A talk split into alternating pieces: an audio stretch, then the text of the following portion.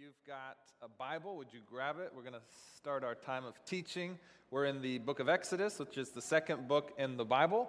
So um, you can Google that. It'll be in Exodus chapter 18. We're going to look at the whole chapter today. We've been walking through this really central story to the people of God. And uh, we've been seeing how even the advent, the coming of Jesus that we sang in, in the first song, um, is really what the Exodus is all about. That we worship and serve and praise a God who delivers, and He ultimately delivered all of humanity through the person and work of Jesus Christ, God the Son, come in the flesh. And so uh, we're going to be back in that story today, and we get to look at a really uh, cool passage about Jethro. You know who Jethro is? Great rocker. Also, fantastic father in law. So, okay, there's a reason why there's so many movies and jokes about in laws, because in laws are always challenging. And so we get to look at Moses' in law, Jethro. And Jethro is a, a very interesting uh, character. Um, I hope that this passage, if nothing else, just encourages you. If, if you are married and you have in laws, or one day you become married and so you have in laws, I hope this passage encourages, encourages you to cultivate deep relationships with your in laws. Uh, we're going to see Moses' relationship with Jethro. And I, I've got in laws, I'm married, I've got in laws, and I've had the opportunity to cultivate relationship with my in laws. And I'm, I'm so glad that I have. In fact, I, I referenced a book a couple weeks ago about a book called the, How the Irish Saved Civilization. Now, the funny story about that book is the reason I've got a copy of that book is, is my father in law, Ed, loves uh, Irish history. He loves visiting Ireland. And uh, so I saw this book, or I heard about this book, and I said, I got to get this for my father in law. Why? Because I've cultivated a relationship with him. I know that he loves historical books about Ireland. And so I bought him this book and I brought it to him and I wrapped it up myself, wrapped it up. Beautiful wrap job.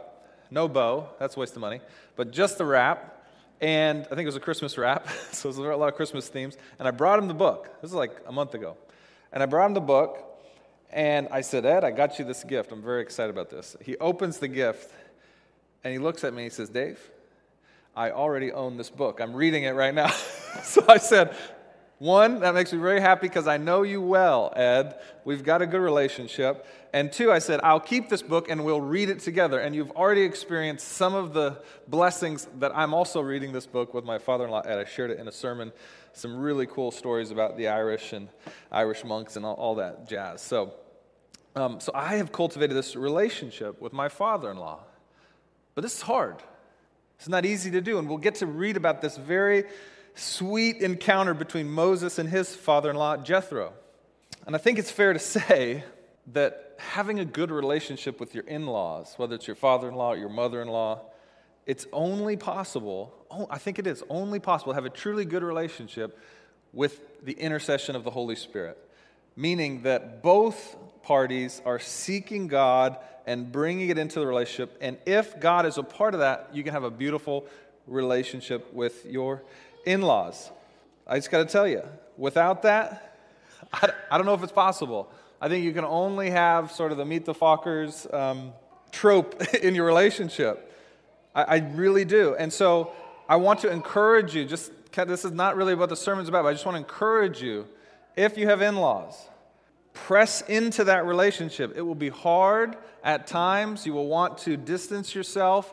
But if you press in, in the way Moses presses in, and the way Jethro presses in, if you press in and you can create a beautiful relationship with your in laws, it will be, could it be, one of the greatest witnesses to a world that only has the ideas of movies like Meet the Fockers as what in law relationship is. And they look at your relationship and they'll say, Wait, what? You buy books for your father in law? You, you do book studies together? You talk on the phone? What is it? And the answer is the intercession of the Spirit of Christ working in our relationship. I believe it could be one of the greatest witness opportunities. So we get to read about Jethro and Moses and their very beautiful relationship. That's what we'll do today. And so there'll be three questions that I'll try to tackle in our time.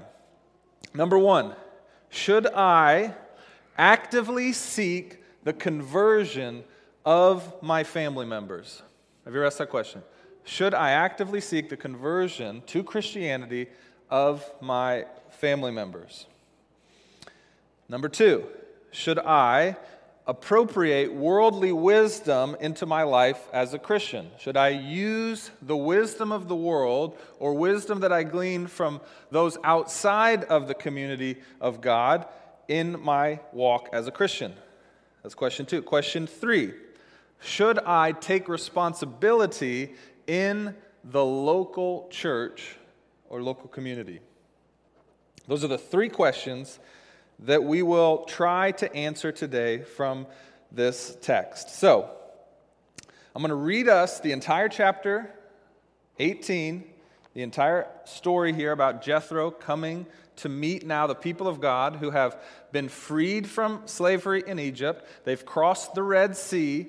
They're now at Mount Sinai where they'll stay for a while. And one of the very first things that happens once they get there is Moses' father in law, Jethro, meeting them. So let me read it. Chapter 18, then we'll pray, and then we'll try to answer these three questions. Ready? Here we go. Exodus 18.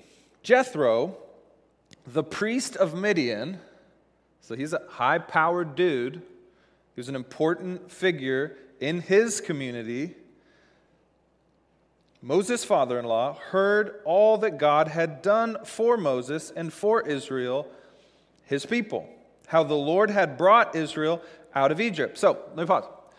Jethro had already heard all of these things, probably because he lived on some type of uh, caravan uh, route through the Sinai Peninsula. That's where they are. And so travelers would have come. And did you hear about the plagues that came upon Egypt?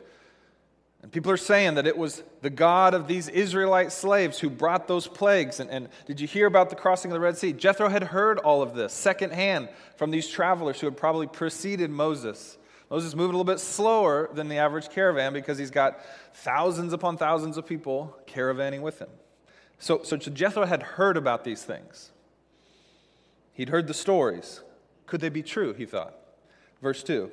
Now Jethro, Moses' father in law, had taken Zipporah, Moses' wife, after he had sent her home, along with her two sons. The name of the one son was Gershom, for he said, This is Moses said this, I have been a sojourner in a foreign land. Remember Moses' story?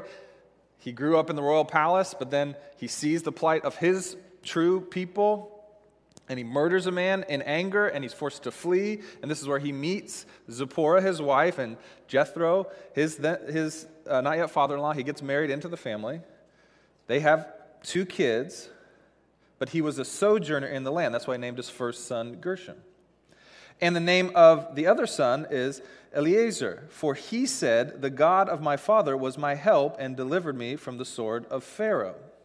So he's got these two sons but apparently, Moses, when he was going back to Egypt to begin the deliverance that God had called him to, because he was like going to war, he sent his wife and two sons back to Jethro for safekeeping. He understood he was going up against the greatest emperor, the greatest empire in the world. It could be dangerous. And so he leaves his sons and his wife or sends them back to his father in law, Jethro. Jethro brings them in, takes care of them. He's a good father in law. Okay, verse 5. So Jethro, Moses' father in law, came with his sons and his wife to Moses in the wilderness where they were encamped at the mountain of God. That's Mount Sinai. So now Jethro hears that they've come back, and now Jethro brings Moses' wife, Zipporah, and his two sons back to Moses. And when he sent word to Moses, I, your father in law Jethro, am coming to you with your wife and her, her two sons with her. Moses went out to meet his father in law and bowed down and kissed him, showed great reverence and respect. And they asked each other about their welfare and went into the tent. So they said, not, not just like a greeting, but like, tell, how are you doing?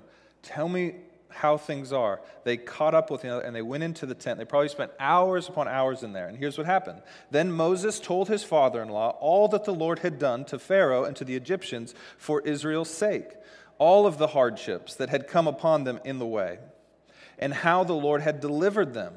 And Jethro rejoiced for all the good that the Lord had done to Israel. And in that he had delivered them out of the hand of the Egyptians. Jethro said, Blessed be the Lord who has delivered you out of the hand of the Egyptians and out of the hand of Pharaoh, and has delivered the people from under the hand of the Egyptians. Now I know that the Lord is greater than all gods. Because it is this affair they dealt, uh, because in this affair they dealt arrogantly with the people. And Jethro's, Jethro, Moses' father in law, brought a burnt offering and sacrifices to God, and Aaron came with all the elders or uh, with God, and Aaron came with all the elders of Israel to eat bread with Moses' father-in-law before God. Okay. So the next day, verse 13, the next day, Moses sat to judge the people. So this is a common practice. Moses, as the leader of the people, would sit um, like a judge would, and, and people would bring cases before him, and Moses would hear, and he would adjudicate, and he would say, he would make verdicts and, and, and bring peace to the people when they had controversy. So Moses was doing that. He sat to judge the people, and the people stood around Moses from morning until evening. When Moses' father in law saw all that, was, that, that he was doing for the people, Jethro said, What is this that you are doing for the people? Why do you sit alone and all the people stand around you from morning till evening. Moses said to his father in law, Because the people come to me to inquire of God. They know that I have special spiritual wisdom given to me by God, so they come asking for me to speak on behalf of God in these matters when they have a dispute. They come to me, and I decide between one person and another, and I make them know the statutes of God and his laws. So, verse 17 Moses' father in law said to him, what are you doing, or what you are doing is not good. You and the people with you certainly wear yourselves out, for the thing is too heavy for you. You are not able to do it alone. Now obey my voice, I will give you advice, and God and God be with you. You shall represent the people before God and bring their cases to God, and you shall warn them about the statutes and the laws and make them know the way in which they must walk and what they must do. Moreover, look for able men from all the people, men who fear God, who are trustworthy and hate a bribe, and place men over people as chiefs of thousands, of hundreds, of fifties, of tens. He's basically saying of different size groups. These aren't necessarily the exact numbers, but he's saying different population sizes. There should be different levels of court that can be held and let them judge the people at all times. Every great matter they shall bring to you. So if there's something that raises up to more importance, they can bring it to you. He's like the Supreme Court, basically, is what he's saying. But you don't need to be dealing with all these matters yourself. So it will be easier for you, Jethro says, and they will bear the burden with you. If you do this, God will direct you you will be able to endure, and all this people also will go to their place in peace. It'll be good for you, and it'll be good for them, Jethro says. So Moses listened to the voice of his father in law and did all that he had said. Moses chose able men out of Israel and made, it, uh, made them heads over the people, chiefs of thousands, hundreds, fifties, and tens, and they judged the people at all times. In hard cases, they brought to Moses but any small matter they decided themselves. Then Moses let his father in law depart, and he went away to his country. So then Jethro ends up going back to his hometown. So let me pray real quick and ask God to illuminate this and help us answer these three questions. Father, we thank you for this community. We thank you for this wisdom that you've passed down to us through the scriptures. God, would you help us to hear it well and apply it to our own lives, to our own community? In our own world and society and culture in which we live. God, would you bring these things to life for us now so that they might lead us to life, which is found in you? We pray this in Jesus' name. Amen. Okay, so question number one that I think this chapter of Exodus helps us to answer Should I seek the conversion of my family members? Now, I use this word conversion even though I know it's not a popular word. But what we have here in Jethro is a man who was a priest, and many scholars believe a high priest of the gods of Midian. And he now is worshiping. He's converted his worship, he's transferred his worship to the worship of Yahweh. So don't think of the worst thoughts you can think about the word conversion, but what we're really asking here is if we have family members who worship some other God or no God at all, should we seek to help them turn their worship to the one true God that we worship and we sing about, Yahweh and his son Jesus Christ? Is that something we should do? If you've never asked that question, you either have an entire family who are already Christians or you're avoiding a very important question. And here we have an example of Moses and his father in law. Okay? So, what can we glean from this uh, chapter? I think that the answer we get was Moses consciously seeking to convert Jethro to faith in the one true God, Yahweh? The answer is absolutely. Absolutely. And if he wasn't, how unloving would that be? Moses has just witnessed and spoken with a God who supernaturally and powerfully defeated the greatest empire in the world through these supernatural plagues, through the parting of the Red Sea, through the bringing of manna from heaven and water out of rocks and quail from the heavens. He's seen it firsthand.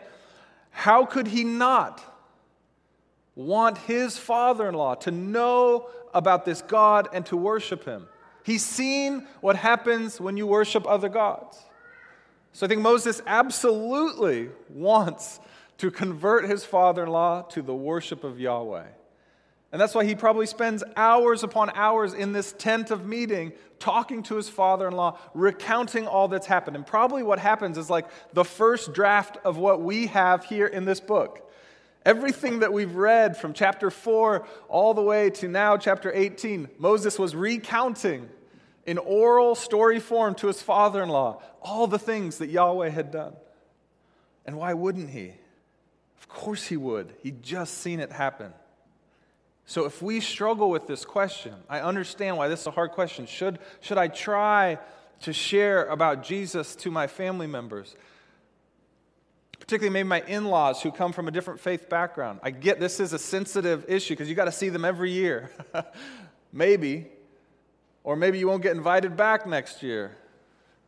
But I think our, our desire and our hope, and, and at the very least, our prayer should be for our family members, our in laws, to come to know this God that we've encountered. And if, if we don't have that desire, perhaps we're unsure if God really has acted in history, if He really has raised Jesus from the dead, if He really is good. So if, if, if that's what's holding us up from sharing about all that God has done in Jesus and is doing, then, then it's on us to press into these truths and become more and more confident and sure that, yes, this is who Jesus is, so that we might tell our family members about him. And I realize, and it can be the most heartbreaking part of your life as a Christian when you have family members who just don't want to hear it. But that doesn't mean that we don't share that we don't look for the opportunities, pray for the opportunities, share about what God is doing in our life. And if you don't have anything to share about what God's doing in your life, come talk to me. You're probably doing something wrong, or at least not fully engaging in the presence of God, because He will give you things to share about if you're engaging with Him. So, so what we have here is, is and, and I think we can glean a few pointers on how we might do this kind of evangelism with our family members, or really with anyone. And really, what we have in the story of, of Moses and Jethro is an example of the power of personal testimony, okay? The power of personal testimony. Because remember, Jethro had already heard a lot of the stories that were coming out of Egypt about what God was doing. So he'd heard of it, but he hadn't yet been convinced. But when Moses looked at him face to face, eye to eye, and told him what happened, it clicked for him. And that, that'll be true of, of your story. It's, ah, my family members, they've heard this before. But when they look you in the eye and they see that God is doing something in your life, that could be the thing that clicks. It's the power of personal testimony. So, what are the things that we see in how Moses gives his personal testimony? Well, the first thing we see, look at this with me. Uh, this is in verse 8. It says, Then Moses told his father in law all that the Lord had done. All of it. So, that's the first thing I want you to underline. All. Be thorough. You may think that you know which part of what God has done will be most um, effective in turning the heart of your loved ones, but you might be wrong. In fact, you're probably wrong. It's probably going to be something you didn't, oh, that's the part of my story that you resonated with? I, I thought you really would have, this would have done it for you. I've heard that before, but when you said this, so you don't know. So be thorough. Moses told Jethro all that the Lord had done. What else can we learn from it? Later in that verse, it goes on, goes on to say um, that Moses told his father all the hardship that had come upon them in the way. All of the hardship. So we have this tendency when we share our personal testimony of God to focus on the successes, the things that got better, the way life got easier because of following Jesus. Now, that's true. Many blessings will come. 10,000 charms we sang last week. There are, there are so many things about following Jesus uh, that are positive and bring life. But what does Moses start with? What does he focus on? He focuses on all the hardship. The hardship is a part of the testimony as well it's important to talk about the hardship. Remember? God, God took Israel on some hard paths. There would have been easier ways, but God chose to take them down this way where there was trouble. And Moses isn't scared to share that either, that there's hardship. Share the hardships.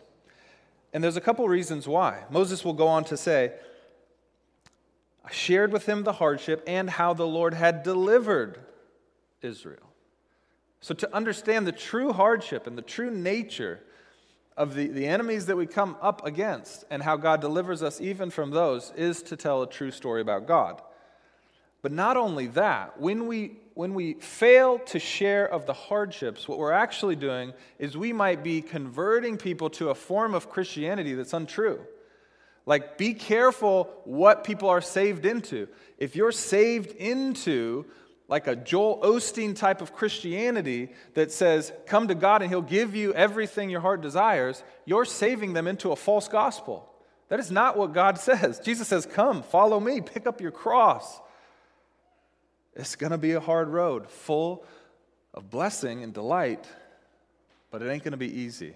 So we want to be careful that when we're sharing our personal testimony, we're not painting a picture of what following Jesus is actually like share about all the hardships too. And then Moses says, and how God has delivered us.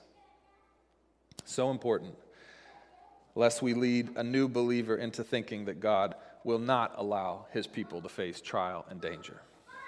Now, the third thing that we see in Moses' testimony is that he is recounting things very close to the events that have just happened. So there hasn't been a long gap between what God has done and Moses sharing it with Jethro. I think this is a lesson that we can take as well. When God does something, talk about it. talk about it early and often. You say, I, had, I don't know if it's sunk in all the way. Actually, talking about what God is doing in your life will solidify, help you to see it more clearly, and help you to learn how to talk about it because you're close to the events. Now, you might share that same thing as Moses did over and over and over again. For 40 years, Moses did this. But, but to have that first draft of trying to tell people what God's doing, great lesson here. When God does something in your life, share about it. This is often why people that are new to the faith are some of the most powerful evangelists, because they've just experienced the power of God in their life. So if you're new to the faith, if you recently come to convert your worship from something else to Jesus, don't, don't think you got to wait to share your, share it now. It's the most fresh and the most powerful the closer it is to the events. So, uh, in Moses sharing this with Jethro, seems to be the first time he shared it with somebody outside of the community of Israel. There's so much power, and we see the results. So, what's Jethro's response? Look at verse 9. Jethro's response is this Jethro rejoiced for all the good that Yahweh had done to Israel, in that he had delivered them out of the hand of the Egyptians. So, this, this word rejoice can also be delight, can translate it delight. He delighted. See, that's why we share with our family members what God is doing. If they see it for what it is, delight should be their response. Now, we can't manufacture that response. All we can do is manufacture the words to express what God has done. But when they actually hear, when God gives them ears to hear, it's delight. And Jethro delights. look what he says in verse 11. He says, Now I know that Yahweh, that's in your Bible when you see Lord in all capitals, that's actually the personal name Yahweh. We talked about that earlier in the series in Exodus. You go back and listen. That's God's given us his personal name. Call me Yahweh, which means I am that I am. So now Jethro is talking about God in the personal form. Now I know that Yahweh is greater than all gods. This is no small thing. Because remember who Jethro is. He's not just Moses' father in law, he is a priest of Midian. Might be the high priest, meaning the highest ranking spiritual figure in his tribal community, and his job has been to lead people into the worship of other gods. And he is saying, Now I know that Yahweh is greater than all these other so called gods. I was wrong and he might lose his job, and he might lose his rank, and he might lose his status. Who knows what will happen to him? But everything he might have to give up pales in comparison to knowing the almighty, powerful, creator, omniscient God of the universe. And he sees it, and he says, It's all worth it because now I know Yahweh.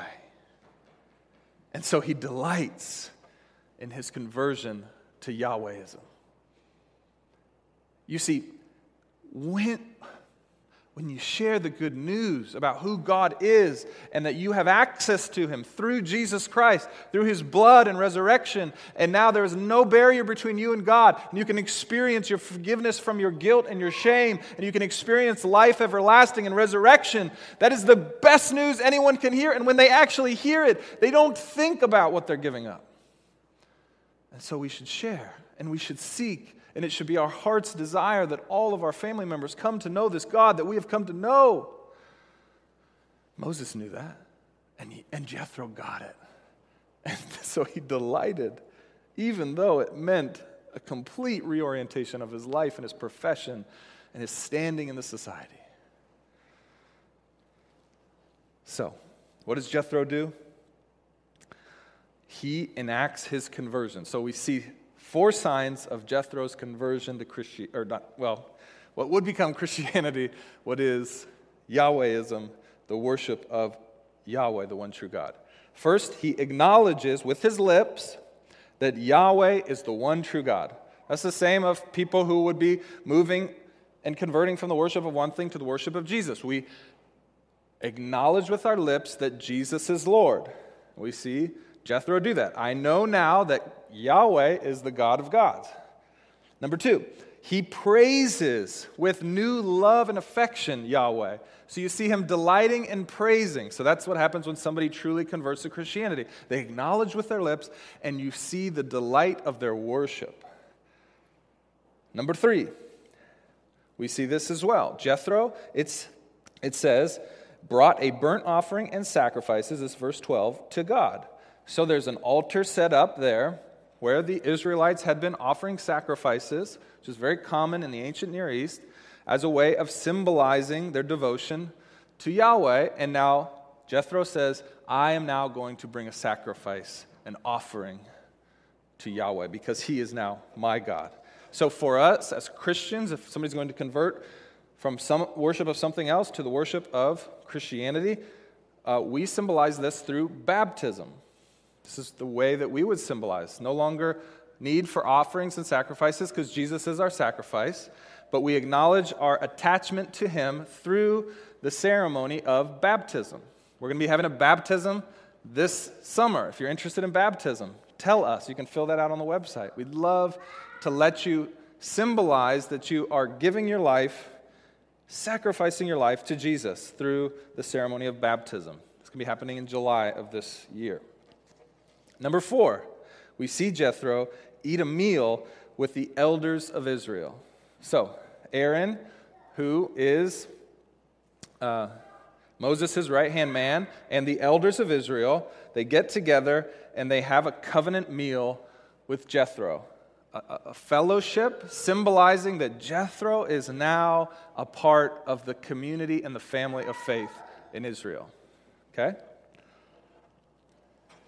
What's that like? That's like, we'll celebrate this later today. That's like communion. It's a covenant meal that we eat together that Jesus said, Eat this in remembrance of me with all the family of God to remind us that we're a part of a covenant faith family. And Jethro did that with the elders of Israel to symbolize that he was entering the family. So here we have a great illustration of somebody from outside the family of God, the worship of some other religion, some other God, who hears about the good news of Jesus through the personal, powerful personal testimony of his son in law Moses and is invited in to the new family, and his eternity is changed forever. May it be so in our community that this is happening again and again and again. Maybe you're here today because somebody has invited you to hear about the mighty works of God. Welcome. Come in. Join the family of faith at Sedaris. Join us in the worship of Yahweh and His Son, Jesus Christ. Join us, just as Jethro joined Moses and the people of Israel. It's beautiful. So, that's the first thing. Okay. A lot to cover in one chapter here. I love Jethro. Second question Should you appropriate or use worldly wisdom in your life as a Christian? Very important question. Again, if you're not asking this question, you should be. That's what we're talking about it today.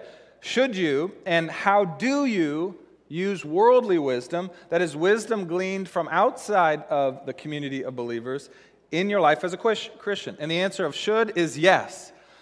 The question of how is very carefully. Let me talk about this. Look at verse 17. So, right after this covenant meal, it says in verse 13, the next day Moses sat to judge the people, and the people stood around Moses from morning until evening. And Moses' father in law sees this and says, Oh my goodness, my son in law is going to be wiped out. He doesn't have enough energy for this. The community is only growing. He can't do this. His father in law sees it. And look at verse 17, what he says. So Moses' father in law said to him, He says, Come here, Moses, Moses. Come here. I don't want to embarrass you. Come here. Let's go. Maybe let's go back into the tent. Listen. And this is what Moses' father in law says What you are doing is not good. Uh, and Moses says, Excuse me? I'm, I'm, the, I'm the leader of this community. I talk to God personally. Jethro reiterates, No, Moses, it's not good what you're doing. At which point, every, every wife in, that's listening online or here is saying to themselves, That sounds like my mother in law. every single one of you, I know it is. That sounds like my mother in law. This is a common. This is a common refrain from in laws everywhere. Uh, what you are doing is not good. Now, the question is Is Jethro right? Is your mother in law right? Is your father in law right? And the amazing wisdom that we then hear from Jethro through the rest of verse 17, Moses realizes he is right. God has used somebody other than Moses, who has a direct connection with God, to speak wisdom to Moses that then Moses appropriates into the leading of God's people that leads to life for the people and life for Moses. It's a beautiful picture of Moses taking, now, yes, Jethro has become a part of the community, but the wisdom he shares is wisdom that he has developed in his life as a Midianite worshiper. So it's worldly wisdom, but God then uses it and shares it with Moses to lead the people of God. And this has happened through the history of the church over and over again that, that the church has looked at wisdom from the world and appropriated it in the building of the kingdom of God. So we should listen to the advice and the wisdom of outsiders, but we should do it very discerningly. So, like when I was in grad school, they used to tell me over and over again listen, you know, I never did this, but clearly people were doing this. They'd always say when we'd write our papers and we'd cite, they'd say, please, please stop citing Wikipedia. that is not a scholarly source. Don't do it. Now, what they're not saying is that there's no truth or no wisdom on Wikipedia. They're just saying, please, not in your grad papers at seminary. So we can use the wisdom of Wikipedia, but we just have to use it discerningly. Maybe we look at the sources in Wikipedia to find the original, and we go and we cite that. That's okay. But the same is true in life. Perhaps you hear good wisdom or good advice from outside of the church. How are we to discerningly bring it into the life of believers? I'm going to give you a checklist. And this checklist will hopefully help you become a wise person because that's the goal of the Christian life when it comes to wisdom. Not just that we would hold wise positions, but that we would be wise people. There's a difference there. Someone can tell you, this is a wise position, and you can hold it. That's not the same as being a wise person and being able to hear wisdom from all sources and discern is this truly wise? I want you to be able to discern it for yourself. I could just sit here and tell you this is what I think are wise positions to hold, wise ways to think, wise ways to act. I'd rather you become a wise person. So here's a checklist. This is how to test worldly wisdom so that you might know if I should appropriate it and use it in my life. So, the first thing you need to know with any wisdom that you get, whether it's from within or outside of the community of faith, uh, because to be honest, there are people within the community of faith who are going to give you terrible advice. So, the first thing you ask is, I must discern the messenger. Discern the messenger. And the first step to that is to ask this question Is the messenger giving me advice with an ulterior motive. So, do they have another agenda? Do they have an ideological agenda, a political agenda, a profit agenda, a control agenda? And are you discerning enough to be able to tell if they have other agendas? If you're not discerning enough, you need to grow in that discernment. You might bring that wisdom to someone else that you trust and say, Hey, I've got a, I got a parent, for instance, who's giving me some advice. Now, now, you should always be discerning when your parents give you advice, because their advice typically is going to be for you to move closer to them on the same block and to adjust your schedule to theirs. Okay, so that's just typically what I. Why is all parental wisdom seem to be that for most of us younger professionals? Okay, now that's not necessarily wrong, but is there ulterior motive? Now we all know examples of this in our world today. So, the second thing we ask is the messenger willing to consider what we have to share as well? So, if somebody comes to you only with advice, only with wisdom, and they don't care anything of what you have to share, then I think you pause. Doesn't necessarily mean their wisdom isn't good, but look at Jethro. Jethro was willing to sit in a tent with his son in law, whose he has much more age and experience on, and he's willing to listen to Moses talk for hours about what God has done. So he's clearly willing to consider, not just share, his own thoughts. So there's real communication. And what you're trying to do in this scenario is you're trying to discern does this person have humility? Because you should be very weary of taking advice and counsel for somebody that lacks humility. If they think they know it all, if they think they've figured out the way the world is and their way is perfect, that's not humility. So we're discerning humility. Are they willing to listen to you? Are they willing to hear you share? And particularly when you're um, talking with someone who is not yet a part of the family of faith Are they willing to consider how important your faith in Jesus is? How important your Christian life is to you? If they're not, if they seem to just, eh, stop talking about that, don't bring that into this, I'd just be very weary. They're not displaying humility. So, it's the second point. Second in the checklist. So, uh, th- th- can I see, is there ulterior motive? If I can't answer n- uh, no to that, then I might pause. Are they willing to, to listen and consider what's important to me and my faith? If, if they're not, eh, more pause. The third thing can I confirm the message itself? Okay? There's two parts of this. Can I confirm the message itself? Now, you won't always be able to confirm perfectly if I follow this wisdom what will happen, but you could confirm that, that, that there's efficacy to this wisdom applied elsewhere. So Jethro could have come to Moses and say, Listen, this is how we have done it in our community, and it's worked. And look, look at me. I even have leave from my responsibilities to come with your daughter and your sons to Mount Sinai because, and the community doesn't fall apart because I leave. So there's, see, there's efficacy to the wisdom because Jethro has applied it in his own life. It's not just an idea, but there's applied results. And the second part of that is does this wisdom, when I'm confirming the message, does it contradict any direct or indirect commands of God. So how, do you, how do I know that? okay? So, does the wisdom itself contradict anything that God has said, directly or indirectly? I have to look to Scripture. I have to know the Scriptures. So, if I don't know the Scriptures very well, I might bring this advice to somebody who knows it a little bit better than me, somebody in the community who's been walking with the Lord longer, maybe a pastor, maybe your cohort leader, somebody who could say, hey, this is what so and so has said, does that contradict with anything the Bible teaches, either directly or indirectly?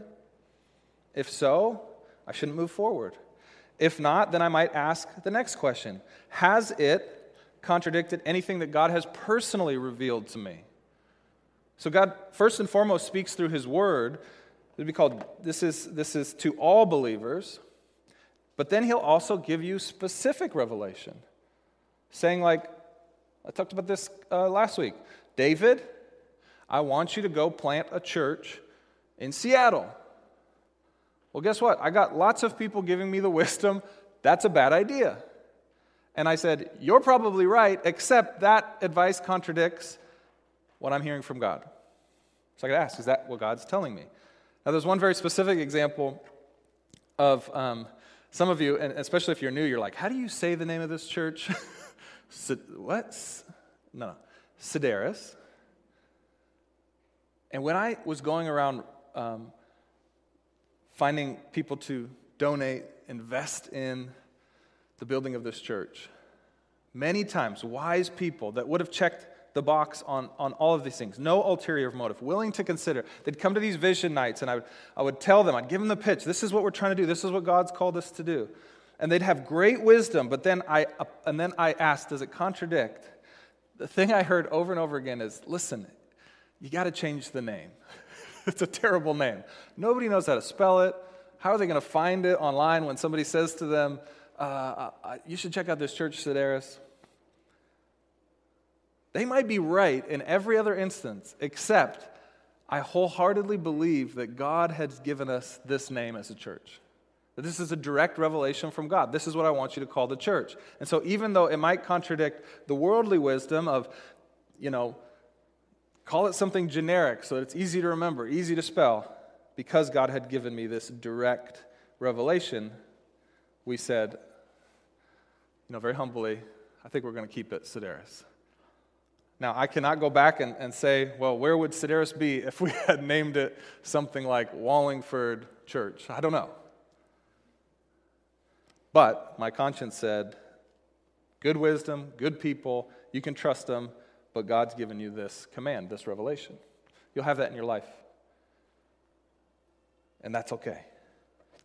So, the fourth thing once you've gone through all that checklist, you have to ask yourself are you willing to take and apply this wisdom with a kingdom mindset and motivation?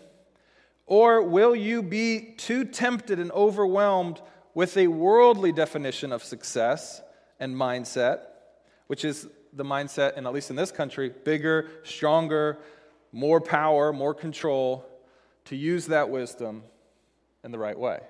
So you might go through the whole checklist, and then you get to the end, you realize, I don't, I don't have the self control in me to use this wisdom and apply it in a kingdom mindset. Because what you see over and over again is that the kingdom mindset of Jesus Christ is different than the world's mindset. You can use worldly wisdom that can become kingdom of Jesus Christ oriented, but it's not the same thing. And where I want to go to show you that is Luke chapter 22. So at this at the first last supper, when Jesus instituted the Lord's Supper, this is my body, this is my blood. When, when, when they were sitting at that Last Supper before Jesus went and was arrested and then ultimately crucified. Um, they're sitting around the table, and Jesus has just instituted the Lord's Supper, and he's just said, I'm going to give my body and my blood for you. And, and then Jesus has just said, But one of you will betray me. This is the very next thing that Jesus says after he's just said, One of you will literally sell me down the river. And I think they're connected, meaning Luke wants us to see both are pretty bad. In fact, very bad. So this is Luke, uh, Luke, the Gospel of Luke, chapter 22, verse 24 says this. Then a dispute, they're sitting around the table. Jesus had just said these amazing things about what he would do for them, and a dispute arose also among them. It's the 12 disciples, as to which of them was to be regarded as the greatest. And Jesus said to them, The kings of the Gentiles exercise lordship over you and over them and those in authority over them are called benefactors. But not so with you. Rather, let the greatest among you become as the youngest, and let the leader as one who serves. For who is greater, one who reclines at table or one who serves? The answer is obviously one who reclines at table. Is it not the one who reclines at table? But I am among, I am among you as the one who serves. What's Jesus saying? It's upside down. My kingdom is upside down. You don't get it. Even after I've said I'm going to give my life to die for you, you don't get it. My kingdom is not of this world, it's upside down. I am the one who serves, not the one who reclines. Verse 28 And you are those who have stayed with me in my trials, and I assign to you, as my Father assigned to me, a kingdom that you may eat and drink at my table in my kingdom and sit on thrones judging the 12 tribes of Israel. Jesus says, Listen, guys, you're going to get all this wisdom, including this wisdom that you think it's better to recline than to serve. And you're going to be challenged again and again to pick up that worldly wisdom and use it, even in, the, in my name. You'll have that temptation. But he says, if you can't do it, don't pick it up. Do not use the worldly wisdom to build a worldly kingdom. Only use wisdom from the world if it's to build my upside down kingdom. Because I've already got a kingdom and I'm going to give it to you and you're going to judge. So don't ask who's going to be the greatest, ask who gets to serve. And so this is just a reminder to us that as we try to understand what of the world and the world's wisdom should we appropriate into our life, just remember that Jesus' kingdom is upside down. It's completely different. And if we don't get that, we should be very, very cautious to pick up worldly wisdom and start applying it to our lives because Jesus' way is so much different than the world's way. Okay, fifth part of the checklist.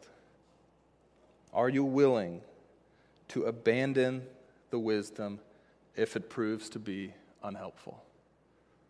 Unhelpful to what? Unhelpful to the building of God's kingdom not your own kingdom. But if you start to see, oh my gosh, all the attention, like, I'm just saying as a pastor, because this is how, I, if all the attention's on me, if I become the show, if I become the reason people come to church, if I become, if people start calling Sedaris church Dave's church, I gotta say, am I willing to abandon the wisdom that God's giving me previously so that the kingdom of God is built, not my own? You see how this could run its course in politics, even starting a business, even in your own household? are you willing to abandon the wisdom that might bring you worldly success if you realize it's not bringing kingdom success? You got to ask all those questions over and over and over again. And if you do, if you learn how to do that, you can become a wise person and not just hold wise positions. Now, I've got a whole great example here about the wisdom of the world in the last year and how I think many of us absorb it and take it in undiscerningly and therefore fall prey to ulterior motives, to unwise wisdom. And you know what? I don't have time to share it. I don't have time to share it. Perhaps it's the wisdom of God saying, don't share that. if you want to talk about that, give me a call. We'll talk about it. There's been all sorts of examples in the last year of worldly wisdom that, if appropriated and used unwisely by spirit filled people, will lead you into either destructive action, divisive action, splitting up the people of God, splitting up families, splitting up relationships, ending friendships, if it's not ingested wisely. Doesn't mean there's not wisdom. Just have to be wise to bring it in. Moses does it with Jethro's advice, and let's look what happens. Let's look what happens. Third question Should I take responsibility in the local church? The answer is yes. Because Jethro's advice to Moses is this Listen, Moses, you can't do it alone. You'll burn yourself out, and the people will be restless. The people will be so restless. It's right here in the text. The people, look at, look at verse 23. If you do this, God will direct you, and you will be able to endure. You won't burn out, Jethro says. And all this people also will go to their place in peace. Jethro's saying, Listen, you trying to hold it all on your own shoulders, one, it's not going to work because you'll burn yourself out, and then you'll be no good to those people. Two, those people have to wait so long, night and day, probably days on end, to get their hearing before you because there's only one of you. And so they're not in peace.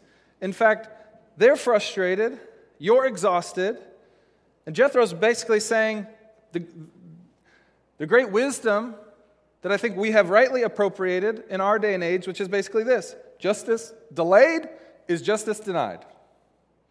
Jethro's saying that 3,500 years ago. He says, Moses, you got to figure out a way so that justice can take root and hold in your community, and everyone doesn't have to wait on you. And so, this great judicial structure and this nomadic people who have just traveled, just three months in, God delivers through an outsider, Jethro, wisdom that leads to life and flourishing in the judicial system of early Israel. With these levels of courts, Moses reigning in the Supreme Court, but justice flowing down like a river to every part of the community. It's beautiful. And it's teaching the principle that shared responsibility is God's model for his people. Meaning what? That each and every one of us should be asking the question what is my responsibility in the community of God? How do I take ownership of justice and goodness in the community of God? How do I do it? Because the wisdom that Jethro gives and the wisdom that you see then again and again throughout this book of Exodus and throughout the entire Bible is that the people of God should be a people of shared responsibility. I'm no different to God than you're to God. God is our high judge, and so he can distribute his authority to bring justice into his community through any of us. Different people will hold different responsibilities. There's different groups of people that Moses puts as judges over the people, different sizes of groups. But people have shared responsibility. We have responsibility to one another. So the answer is yes. You should take on responsibility in the local church, in your local community. And you must ask God and ask the structures of the community that you're part of how can I help bring this community into flourishing, out of exhaustion into flourishing, out of frustration into joy? What can I do? uh, Moses gets this advice from Jethro, and God gives us this advice through Jethro. Don't take it all on yourself. Let's do it together. Let's be a people of shared responsibility. And when we live this out, when this justice flows in our community and then outside of our community, through our sharing of wisdom with the outside world, through our sharing of the good news of God, a God who saves and delivers from sin and death and injustice, then we start to see the kingdom of God take root on earth as it is in heaven. So let's do it together.